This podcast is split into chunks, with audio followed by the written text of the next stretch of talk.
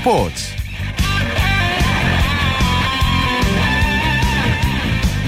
안녕하십니까. 일요일 스포츠 스포츠의 아나운서 오승원입니다. 설 연휴 마지막 날인 오늘 반가운 소식으로 문을 열겠습니다. 잉글랜드 프로축구 스완지시티의 기성용 선수가 시즌 5호 골을 터뜨렸습니다. 기성용 선수는 맨체스터 유나이티와의 홈 경기에서 1대 0으로 끌려가던 전반 30분에 동점골을 넣으며 팀 내 최다 득점자가 됐고요. 한국 선수 프리미어리그 한 시즌 최다골 타이 기록을 세우기도 했는데요. 팀 승리의 1등 공신이 된 기성용 선수의 활약상 잠시 후 축구 기자와 함께 자세하게 살펴보겠습니다. 자, 일요일에 함께하는 스포츠 스포츠 먼저 프로농구의 열기부터 느껴봅니다. 월간 루키의 조현일 기자와 함께합니다. 안녕하세요. 네, 안녕하십니까. 네, LG가 SK를 이기고 3연승을 거뒀네요. 네, 창원 LG가 홈에서 열린 서울 SK와의 시즌 마지막 맞대결에서 86대 79로 승리했습니다. 아, 이로써 LG는 28승 22패를 기록하면서 공동 4위에 복귀를 했는데요. 이 고양 오리온스와 끝까지 4위 싸움을 펼칠 것으로 보입니다. 아, 반면에 패한 SK는 최근 7경기에서 1승 6패에 그치면서 4강 플레이오프 직행이 좀 어려워졌습니다. 정규리그를 마무리하는 2월 어, 들어서 극심한 슬럼프에 빠지면서 쉽지 않은 행보를 예고하고 있습니다. 네. LG 게임을 보니까 제퍼슨을 막으면 문태종이 터지고 문태종을 막으면 제퍼슨이 터지고 콩기의 네. 위력이 정말 대단했던 것 같아요. 네, 그렇습니다. 이 두 선수 정말 뭐 KBL을 대표하는 그런 어, 원투펀치라고 볼 수가 있는데 이 LG는 오늘 경기에서 10개의 3점을 어, 집중시키면서 SK의 추격을 따돌렸습니다. 네. 그 중심에 41살 노장 문태종 선수가 있었는데 아, 문태정 선수는 개인 최다인 5개의 3점을 림에 꽂으면서 23점을 기록을 했습니다. 아, 특히 승부처였던 4쿼터에만 10점을 몰아넣으면서 SK의 수비를 무너뜨렸고요. 또 이 데이본 제퍼슨의 활약도 빼놓을 수 없습니다. 아, 야투 성공률은 36%에 그쳤지만 11개의 리바운드와 또 블럭슛 5개를 기록하면서 이 LG가 골밑 우위를 점하는데 큰 힘을 보탰습니다. 네, 오늘 또 김실애 선수가 부상으로 못 나왔는데 유병훈 선수가 완벽하게 막았다 고 해도 될 것 같아요. 네, 이 주축 선수의 빈자리를 메우는 방법을 잘 알고 있어야만 강팀이 될 수가 있습니다. 네. 뭐 오늘 LG가 그랬는데요. LG는 주전 포인트 가드인 김시래 선수가 아, 지난 모비스전에서 입은 부상 때문에 출전하지 못했습니다.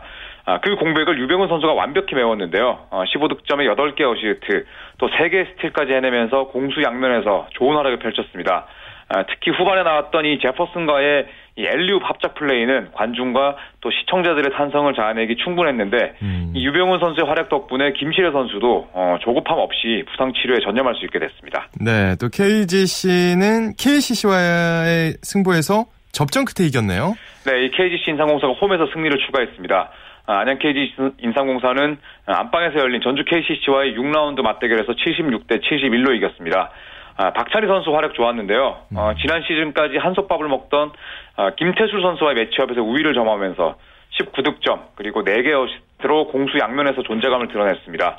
또 오세근 선수가 17득점을 올렸고요. 이정현 선수도 11득점 그리고 5개 어시스트로 어, 아주 좋은 활약을 펼쳤습니다. 네, 둘 다 연패 팀이었는데 KGC는 연패에서 벗어났고 네. KCC는 10연패네요. 그렇습니다. 이 KGC는 오늘 승리로 홈 2연패에서 벗어나는 동시에 어, 시즌 21승째를 따내면서 7위 부산 KT와 한 경기 차를 유지했습니다. 아, 반면에 이 패한 KCC가 이 10연패 늪에 빠졌는데요. 네. 아, 구단 자체 최다 연패 동률 기록을 세우면서 어려운 행보를 이어가고 있습니다. 아, 허재 감독의 뒤를 이어서 추승균 감독 대행이 팀을 이끌고 있는데 에, 상황이 녹록지가 않고요. 특히 음. 뭐 김태술과 하승진 선수 어, 오늘 경기에서 도합 6점에 그치면서 어, KCC가 또 허무하게 패하고 말았습니다. 자, KCC는 후반전에 역전에 성공을 했는데 네. 그럼에도 경기에 진 거는 상대 팀에게 공격권이 넘어가는 턴오버 때문이라고요.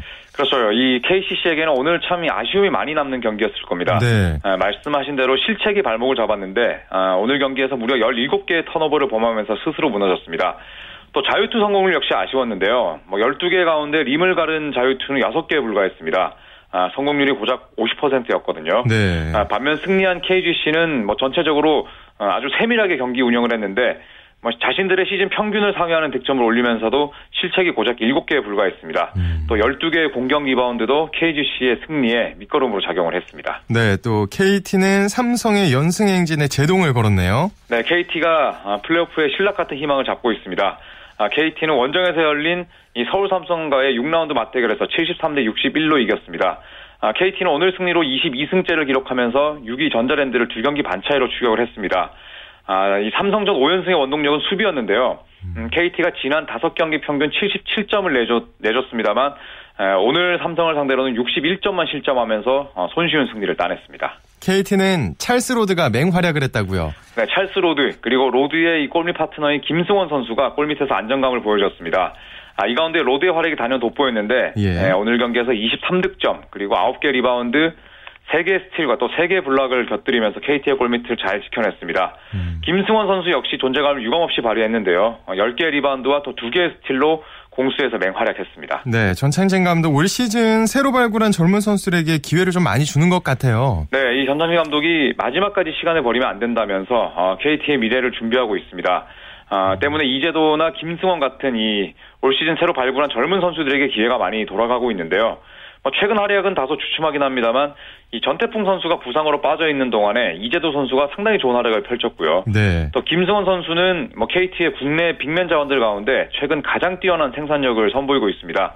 또 이외에 뭐 김현수나 박철호 선수도 적잖은 기회를 얻고 있는데요. 아, 미래를 내다보기 위한 전창진 감독의 포석으로 어, 풀이할 수 있을 것 같습니다. 음, 또 여자부 경기는 어떻게 됐나요? 네, 여자 농구에서는 하나회안이 어, 삼성을 잡아냈습니다.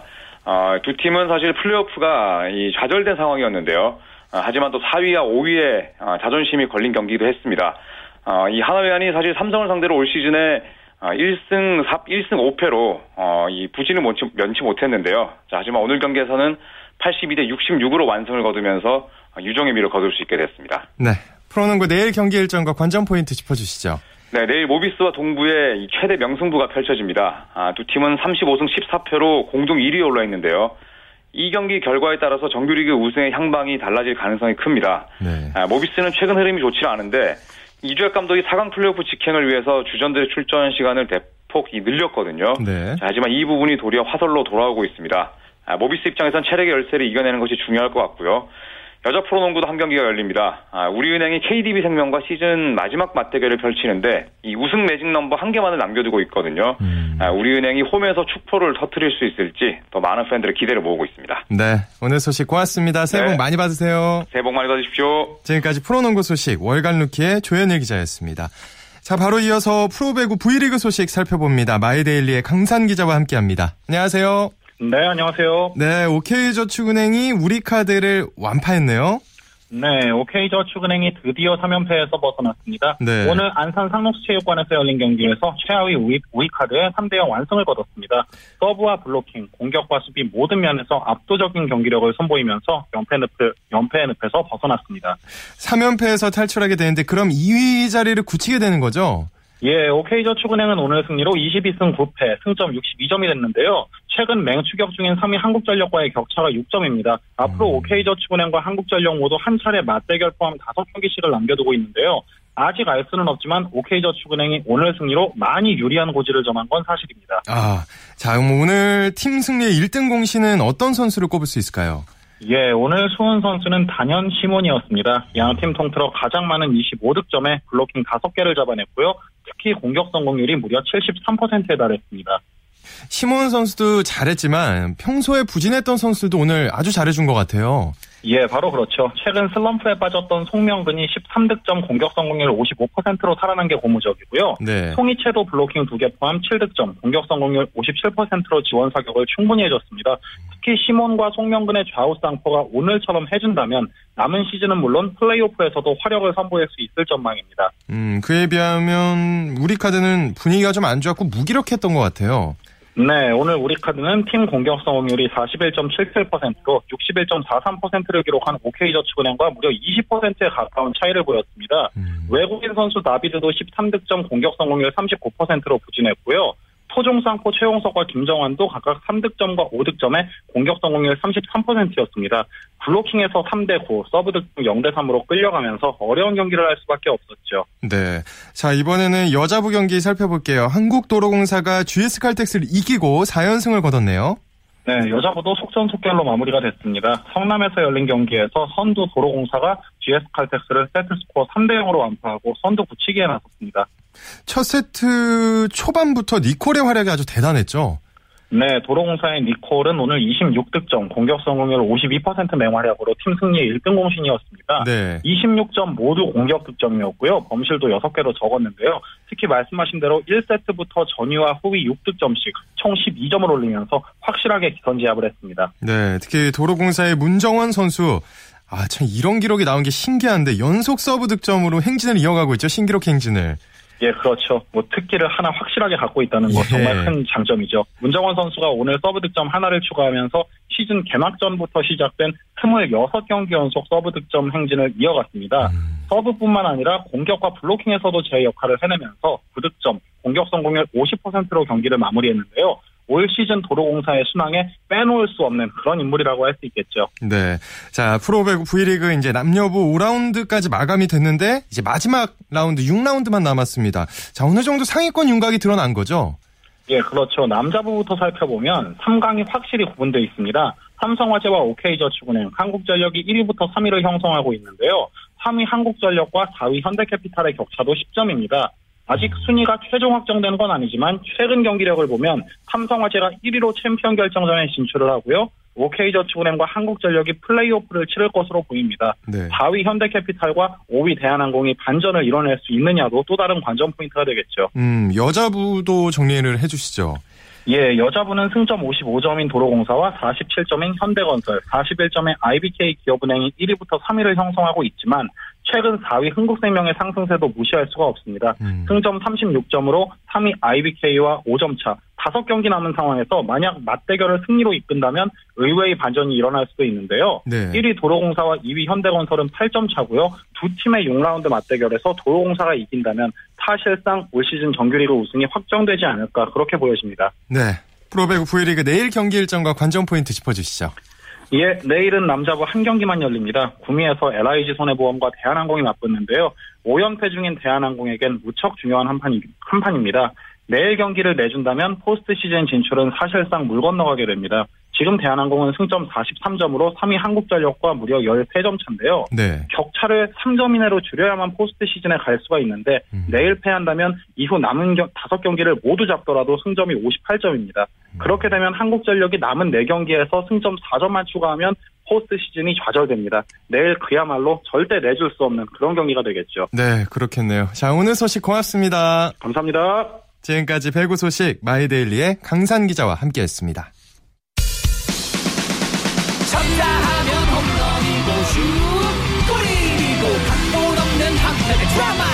그것이 바로 그것이 바로 손에 잡힌 우승 트로피 목에 걸린 그 배달 너와 내가 하나 되는 그것이 바로 그것이 바로 그것이 바로 꿈꾸던 스포츠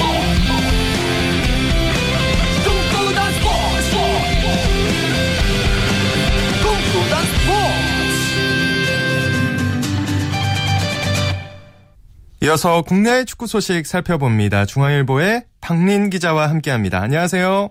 네, 안녕하세요. 네, 프로그램 시작할 때 간단하게 소식 먼저 전해드렸는데요. 자, 잉글랜드 프리미어리그 스완지 시티의 기성용 선수 동점골을 터뜨리면서 팀을 승리로 이끌었죠. 네, 맞습니다. 그 기성용 선수가 오늘 그 명문 맨체스터 유나이티드와의 홈 26라운드에서 네. 0대1로 뒤진 전반 30분에 동점골을 터뜨렸는데요. 그 왼쪽에서 올라온 크로스를 기성용 선수가 그 문전에서 왼발로 방향만 살짝 바꿔서 골망을 흔들었습니다. 어, 기성용 선수는 후반 28분에 2대1 승리를 만든 결승골에도 기여했는데요. 어, 기성용이 패스를 받은 쉘비의 중거리 슛이 그 고미스 머리를 맞고 들어가서 그 어시스트로 인정되지는 않았는데요. 음. 어, 그래도 영국 스카이 스포츠와 데일리 메일은 그 기성용을 경기 최우수 선수인 man of the match로 선정했습니다. 네, 기성용 선수 이렇게 되면은 맨유 킬러다 이렇게 불러도 될 것 같은데 오늘 아, 네. 골이 자신의 시즌 5호 골이죠? 네, 맞습니다. 기성용 선수는 지난해 8월에 메뉴와 개막전에서 골을 넣었는데요. 오늘 메뉴전 두 경기 연속골 터트리면서 메뉴 킬러의, 킬러로 면모를 뽐냈습니다. 어, 또 기성용 선수는 지난 시즌 5호 골을 기록했는데요. 은퇴한 박지성이 그 메뉴 소속이던 2006, 7 시즌, 2010, 11 시즌에 기록한 한국 선수 EPL 한 시즌 최다골과 타이를 이뤘습니다. 네. 근데 더욱 화제가 됐던 게 골 세리머니가 좀 화제가 됐어요. 그 젖병골 세리머니라고 하나요? 아, 네, 그 네. 기성용 선수는 그 동점골을 넣은 뒤 그 엄지 손가락을 입에 물었는데요. 어, 곧 아버지가 되는 선수들이 골을 넣으면 펼치는 그 젖병 세레머니였습니다. 네네. 네, 기성용 선수는 2013년 7월에 그 탑 여배우 한혜진 씨와 결혼을 했는데요. 그 한혜진 씨의 소속사 나무 액터스에 따르면 한혜진 씨는 현재 임신 초기 단계고요. 어. 국내 친정에서 그 태교에 전념하고 있습니다. 그렇군요. 경사였겠네요. 아, 네, 맞습니다. 네, 스완지 시티에게는 오늘이 아주 역사적인 날이라고도 할 수 있는 게 역사상 처음으로 맨유전 더블을 기록했죠. 아, 네, 맞습니다. 그 개막전에서 맨유를 2대1로 꺾은 스완지 시티는 그 오늘 맨유를 또 울렸는데요. 어, 1912년에 창단한 스완지 시티가 그 단일 시즌에 그 맨유와 홈 원정에서 모두 이기는 더블을 기록한 건 처음입니다. 네. 어, 판 할, 판 할 맨유 감독은 우리에게는 끔찍했고 기성용은 우리 선수보다 빨랐다고 말했고요. 음. 기성용 선수는 내게는 믿을 수 없는 시즌이라고 기뻐했습니다. 네. 자, 또 독일 프로축구에서는 손흥민 선수와 지동원 선수의 팀이 맞대결을 벌여서 관심을 끌었는데 결과는 어떻게 됐나요? 네, 그 레버쿠젠 공격수 손흥민과 아우크스부르크 공격수 지동원이 오늘 22라운드에서 나란히 선발 출전해서 맞대결을 펼쳤는데요. 어, 손흥민 선수는 후반 28분에 공격 포인트 없이 교체 아웃됐고요. 지동원 선수도 후반 시작과 함께 벤치로 물러났습니다. 그양 팀은 음. 2대 2로 비겼습니다. 레버쿠젠과 비기긴 했지만 손흥민 선수의 활약은 좋았죠?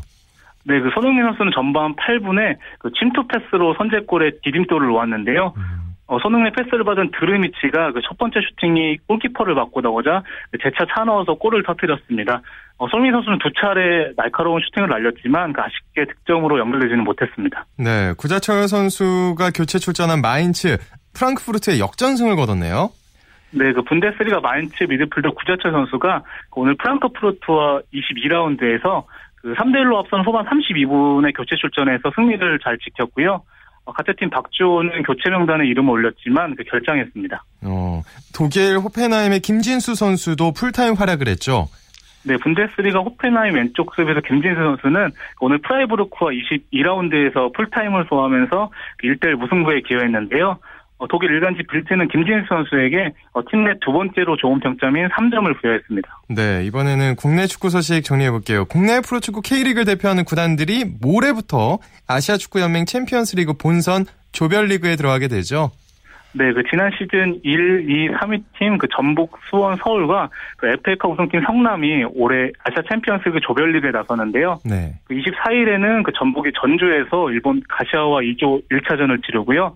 어, 성남은 태국 부리람과 F조 원정 1차전을 치릅니다. 25일에는 수원이 홈에서 일본 우라와와 D조 1차전을 갔고요.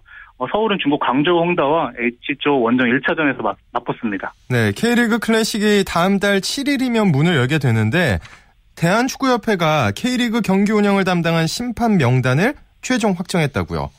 네, 그 대한축구협회가 올 시즌 K리그 판정을 본 심판을 선정했는데요. 네. 어, 축구협회 심판위원회는 최근 심판 평가 소위원회를 통해서 뭐 주심 22명과 부심 24명 등 그 46명을 선정했다고 오늘 밝혔습니다.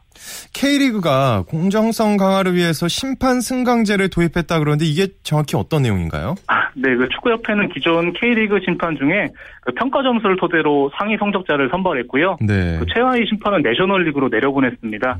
어, 반면 내셔널리그 심판 중에서 2014년 심판평가 점수 70%, 2015년 심판 교육평가 점수 30%를 합산해서 그 상위 성적자 주심 4명과 부심 4명을 K리그로 올려, 올렸습니다. 아, 그렇군요. 자, 또 K리그를 앞두고 프로축구연맹이 득점왕 후보를 선정했는데 누가 후보에 올랐나요?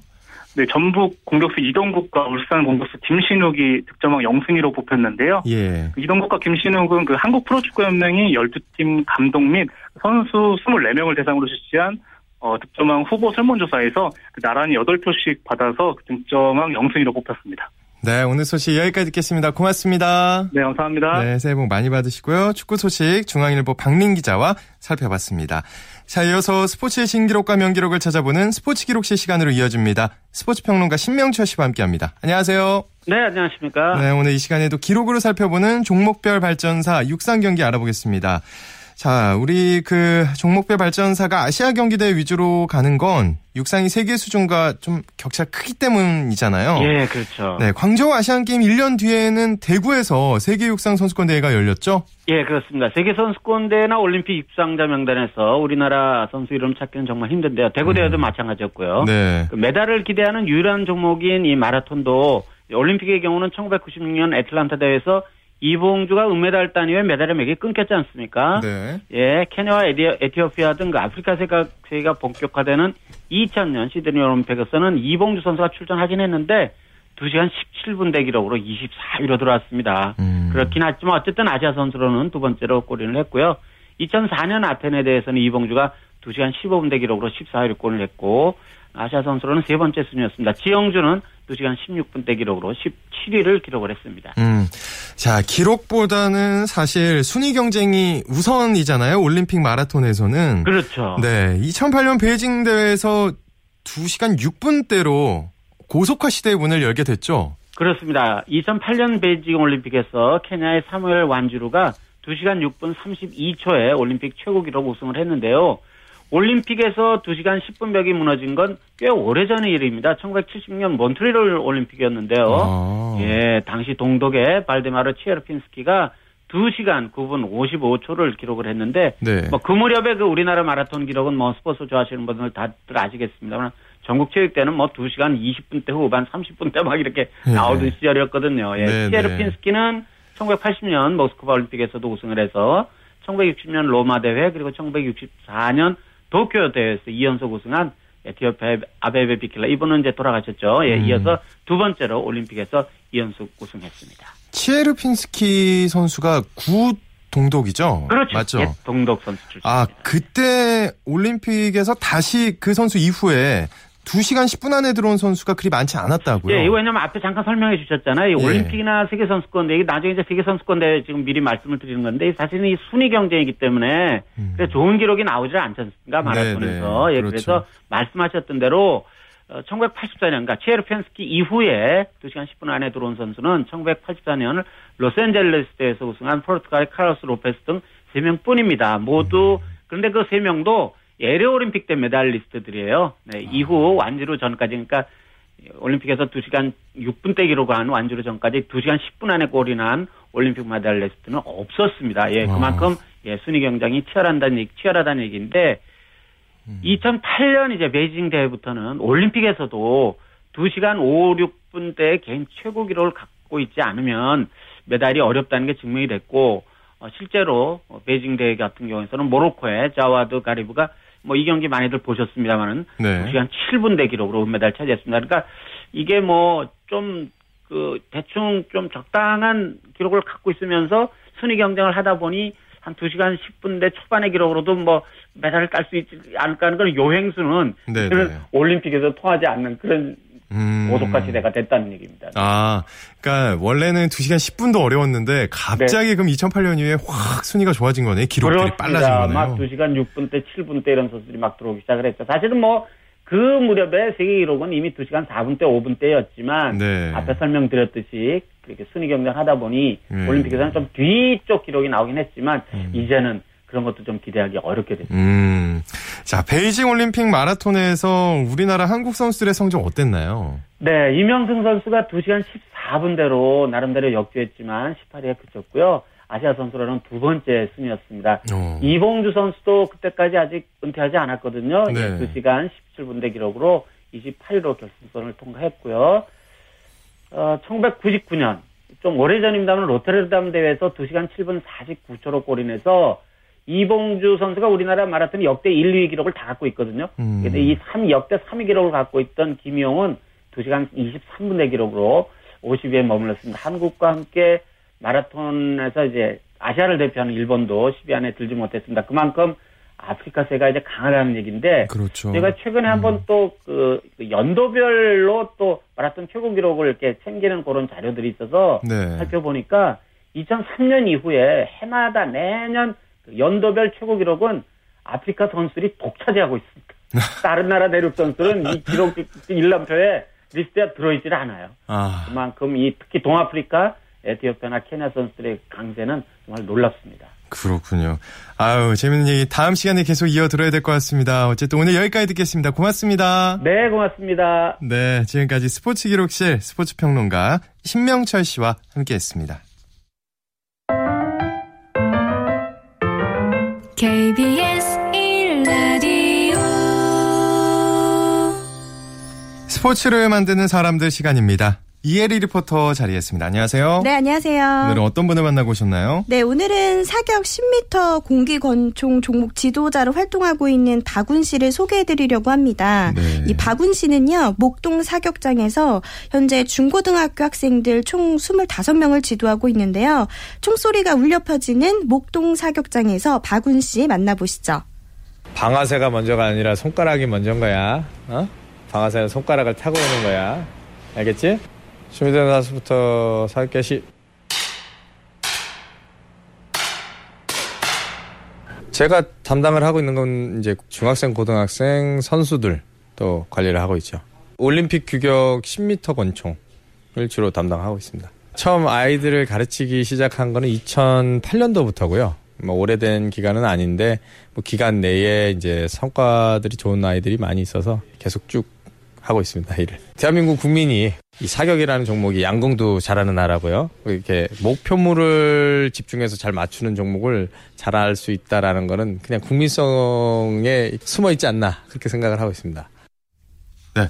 자, 사격 10m 공기 권총 우리나라가 잘하는 종목이잖아요. 네. 김종호 선수도 그렇고. 네. 지난해 또 아시안 게임에서 남자 단체 금메달도 획득했고요. 네, 맞습니다. 경기 내내 이렇게 손에 땀을 쥐면서 경기를 다들 보셨을 텐데요. 이 사격은 인내심과 끈기 그리고 집중력이 필요한 종목입니다. 미래 진종호, 김청용 선수가 되기 위해서 학생들도 열심히 훈련을 하고 있었는데요. 네. 특히 박운 지도자는요. 훈련을 할 때 총알이 없는 상태에서 발사하는 이 공격발이라는 훈련 훈련을 합니다. 음. 이 훈련을 최소 30분 이상 하고 있는데요.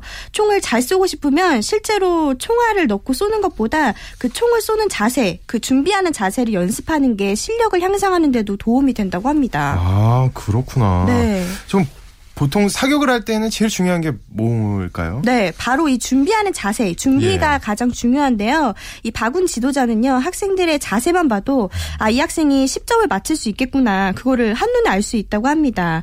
이 총을 쥔 손이 사대라는 테이블에서 올라오는 걸 거총이라고 하는데요. 이 거총 자세만을 봐도 저 선수가 자신 있게 총을 쏘는지 안 쏘는지 한눈에 알 수 있다고 합니다. 아, 그렇군요. 네. 그렇다면 사격을 잘하는 비결 어떤 게 있을까요? 저도 대단한 비결이 있을 줄 알고 물어봤는데 네.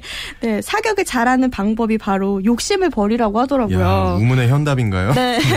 10점을 운으로 맞출 수는 있겠지만 사실 이 운으로 맞추는 게 습관이 돼버, 돼버리면 올림픽 같은 큰 대회에서 그 기량을 발휘할 수가 없거든요. 그래서 이 욕심을 버리고 사격의 기술을 자기 것으로 만들어 놓으면 높은 점수를 맞출 수 있다고 합니다. 박운 지도자의 얘기입니다. 뭐 같은 시간에 총을 들고 같은 시간에 총을 쏘더라도 지도자들이 뒤에서 봐주고 한 명한 한 명씩 지적을 하거나 격려를 해주거나 도와주지를 않으면은 그냥 물 흐름처럼 잘 갔다가 못 갔다가 본인의 의지와는 전혀 다르게 훈련이 이루어지거든요. 본인 노력만 잘 따라가면은 욕심 조절만 또 잘하고 그러면 누구든지 총은 잘 쏠 수 있어요.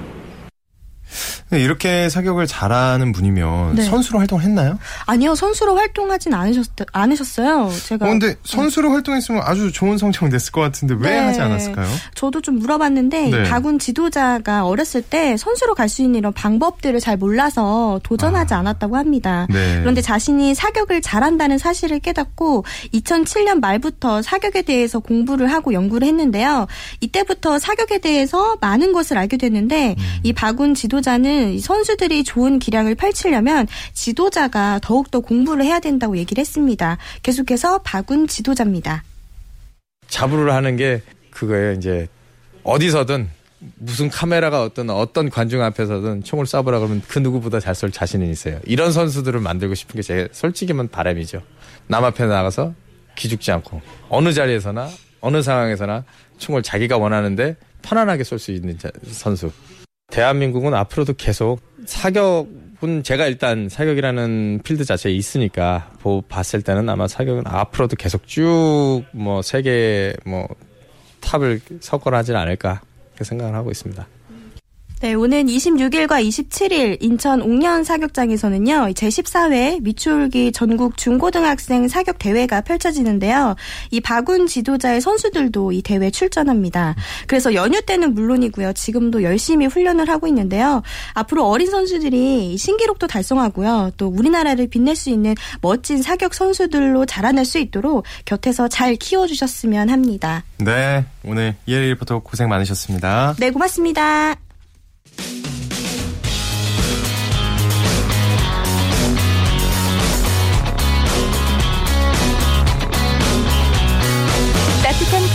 있습니다. 냉철한 분석이 있습니다. 스포츠 스포츠 한 주간의 이슈가 됐던 스포츠계 소식을 취재 기자를 통해 정리해보는 주간 취재 수첩 시간입니다. 자, 이번 주 스포츠계 최대 이슈 중 하나. 단연 뭐 프로복싱 세기의 대결이 아닐까 싶은데요. 오는 5월 2일이죠. 필리핀 매니 파키아오와 미국의 플로이드 메이웨더 주니어가 마침내 맞붙게 됐습니다. 오늘은 두 선수의 세기의 맞대결을 조명을 해보겠습니다. 스포츠 서울의 고진현 기자와 함께합니다. 안녕하세요. 안녕하세요. 고진현입니다. 네. 두 선수의 맞대결이 이렇게 화제를 모으고 있는 이유가 뭘까요? 예, 두 선수 모두 지금 레전드로 꼽히는 선수입니다. 음. 파키아오는 프로복싱 최다인 8체급을 석권했고요. 메이웨더 선수는 5체급을 석권한 무패 복서입니다. 네. 그리고 이 두 선수는 2010년 맞대결 성사 일보 직전에 무산된 이후로 계속 두 선수의 맞대결이 큰 이슈로 지금 제기돼 왔습니다. 음. 이런 어떤 세기의 대결에 대한 어떤 팬들의 욕구를 상승시킨 데는 메이웨더 측의 아주 정교한 시나리오가 시나리오가 톡톡히 한몫을 했습니다. 메이웨더는 악동 이미지로 관심을 유발하는 지능적인 매니지먼트의 기재로서 네. 이두 세계의 대결의 몸값을 상당히 높여놨다고 볼 수가 있겠습니다. 어, 그, 이 상황을 의도한 면이 분명히 있을 것이다 이런 말씀인가요? 그렇습니다. 아 그렇군요. 자 프로복싱은 예전부터 큰 돈이 오고 가는 빅마켓이잖아요. 예. 특히 이번 대결은 기량도 기량이지만 엄청난 돈이 걸려 있다고 들었거든요. 어. 두 선수의 대전료를 합치면 무려 2억 5천만 달러에 지금 예. 어, 육박한다는 보도가 지금 나오고 있습니다. 2억 5천만 달러는 한화로 따지면 약 2,760억 원이죠. 네. 이렇게 큰 돈이 걸려 있는 데는 어, 최근에 이제 어, 프로복싱의 마케팅에 어, 독특한 측면이 좀 많이 가미가 되어 있는 겁니다. 음. 어, 두 선수의 어떤 개런티된 어떤 파이트 머니 외에 방송, 방송 중계권료, 그리고 광고, 그리고 입장료 외에 가장 또 중요한 유료 방송이 있습니다. 네. pay-per-view라고 하죠. 네네. 네. 보통 이런 한 채널을 보기 위해서는 한 경기를 보기 위해서는 한 60달러 정도가 소요가 됩니다. 음. 지난해 메이웨더와 사울 알바레스 경기에서는 무려 220만 건이 어 지금 그 기록이 됐는데요. 이것을 돈으로 환산한다면 무려 1억 5천만 달러에 육박하고 있습니다. 음, 그렇군요. 네. 자, 이제 경기 외적인 거 말고 내적인 부분에서 두 선수 다 아주 개성이 강한 복서로 유명한데 복싱 스타일은 어떤가요? 정반대입니다. 네. 메이웨더 선수는 이제 철저한 아웃 복서죠. 음. 그리고 파키아오 선수는 이제 불도저처럼 밀고 들어가는 인파이터로 유명합니다. 결국 두 선수의 대결은 방패와 창의 대결이라고 할 수 있습니다. 음.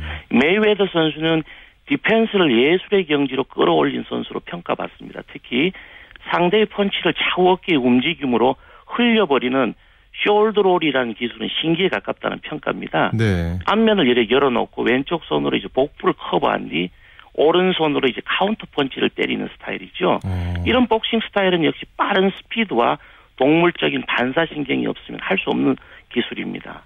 이에 반해서 파키아우 선수는 쉴 새 없이 내뱉는, 내뻗는 펀치 스피드와 파괴력 넘치는 주먹이 상당히 강점이 있습니다. 예전에 이제 파키아우 선수가 이제 별명이 destroyer였거든요. 네, 그만큼 예, 상대를 아주 뭐 집중적으로 물고 늘어지면서 불도저처럼 밀어붙이는 어, 저 어. 하드 펀치의 스타일입니다. 그리고 또 펀치 스피드가 또 빠른 게 조금 아주 독특한 겁니다. 그래서 음. 더블 스트레이트도 가능한 어떤 복싱 스타일을 구사하고 있습니다. 그렇군요. 자, 이렇게 아주 힘들게 물론 가봐야 알겠지만요. 예. 저는 약간 의심하는 사람이거든요. 끝까지. 예. 가봐야 알겠지만 프로복싱의 인기 자체만 놓고 보면 예전에 비해서 인기가 많이 떨어졌잖아요. 네, 그렇습니다. 그 원인이 어디에 있다고 보시나요? 제일 큰 원인은 역시 복싱의 메카인 미국 시장이 침체됐기 때문입니다. 음. 미국 시장에서도 이렇게 헤비급 시장이 축소되면서 미국에서 복싱 열기가 상당히 감소가 됐거든요. 네. 지금 뭐 헤비급 등 중량급에서는 미국 유럽에 밀리면서 극심하게 침체에 빠져 있습니다. 그래서 복싱 시장 이제 가운데 중자 중량급 중심으로 지금 재편이 되고 있습니다. 음. 미국의 복싱 시장은 소비층은 사실은 백인이거든요. 네네. 이 백인이 떠난 공백을 좀 히스패닉계가 근근히 메우고 있는 실종입니다. 요즘 이제 백인들은 이종 격투기 쪽으로 상당히 지금 관심을 많이 갖고 있는 추세입니다. 그렇죠. 자, 세계의 대결의 결과가 벌써부터 궁금해지는데 네. 저는 개인적으로 2010년이라면 예. 그 파키아오가 더 나이가 많잖아요. 메이웨더보다. 예. 2010년이라면 파키아오한테 좀 더 가능성이 있지 않을까 이렇게 예. 생각이 드는데 지금은 2015년입니다. 네. 5년이 흘렀어요. 두 선수의 경기를 좀 예측을 해본다면 어떻게 예측을 하시겠어요? 역시 라이벌의 대결은 자신의 강점을 어떻게 이제 살리느냐에 달려 있는 것 같습니다. 음. 어, 결과적으로는 이제 메이웨더의 빠른 발을 파키아오가 어떻게 잡느냐가 관건인데 네. 저 또한 지금의 현재의 좀 컨디션이라든가 퍼포먼스를 따지고 볼 때는 사실은 메이웨더 쪽에 조금 점수를 주고 싶습니다. 음. 어, 파키아오는 2009년 11월 이후에 좀 약물 복용설이 제기된 이후에 상당히 지금 성적이 좋지 않습니다. 9전 7승 2패를 기록 중인데요. 네. 여기서 조금 눈여겨볼 점은 7승 가운데 단 한 번도 KO승이 없습니다. 즉 이제 한 방이 눈에 띄게 감소가 되어 있는데요. 아. 결과적으로 메이웨더는 더 포인트 위주의 플레이를 아주 펼칠 겁니다. 음. 어, 메이웨더 선수는 역시 리치가 길거든요. 네. 리치가 지금 183cm로 파키아오의 170cm보다 무려 13cm가 이야. 아주 깁니다. 그리고 발이 빠르기 때문에 결과적으로 이 초반에 우리가 어, 파키아오 선수가 한 방으로 메이웨더 선수의 발을 잡지 못하면 조금 승산은 어, 없다고 봅니다. 그러면 아까 처음에 네. 얘기해 주셨지만 일부러 좀 피하는 거다 메이웨더가 피했던 예. 거다 지금까지 예. 왜 그랬을까요? 실제적으로 아까 지적하셨듯이 파키아오 선수가 지금부터 어, 한 5년 전에서는 엄청난 파워를 갖고 있고 펀치 어, 펀치의 강도가 상당히 네, 네. 네, 네. 그러면서 이제 사실은 어, 복싱이라는 건 가장 중요한 건 정신력의 싸움입니다. 음. 뭐 박자호 선수가 많은 돈을 벌면서 조금 기량과 그리고 세월이 지나면서 어, 어 펀치의 강도 자체가 예전만 하지 못하기 때문에 음. 어, 지금에 있어서는 메이웨더도 충분히 승산이 있다고 판단해서 세계의 대결을 유도한 것 같습니다. 야 결국에 승리는 본인이 하고 싶어서 밀었던 것이다. 네. 네, 그때는 좀 위험했고. 이야, 머리가 좋네요. 네, 오늘 여기까지 듣겠습니다. 고맙습니다. 고맙습니다. 네, 지금까지 고진현의 취재 수첩 스포츠 서울의 고진현 기자와 함께했습니다. 스포츠 단신 전해드립니다. 미국 LPGA 투어 ISPS 한다 호주 여자 오픈에서 최연소 세계 랭킹 1위인 뉴질랜드 교포죠 리디아고 선수가 시즌 첫 우승을 차지했습니다. 자, 오늘 준비한 소식 여기까지입니다. 내일은 9시 35분부터 이광용 아나운서가 스포츠 재밌는 이야기 들고 찾아옵니다. 저는 오승원이었습니다. 스포츠 스포츠. Sun goes down in front of me, reminds me where I wanna be. With you and you alone. Pull me in like you were made.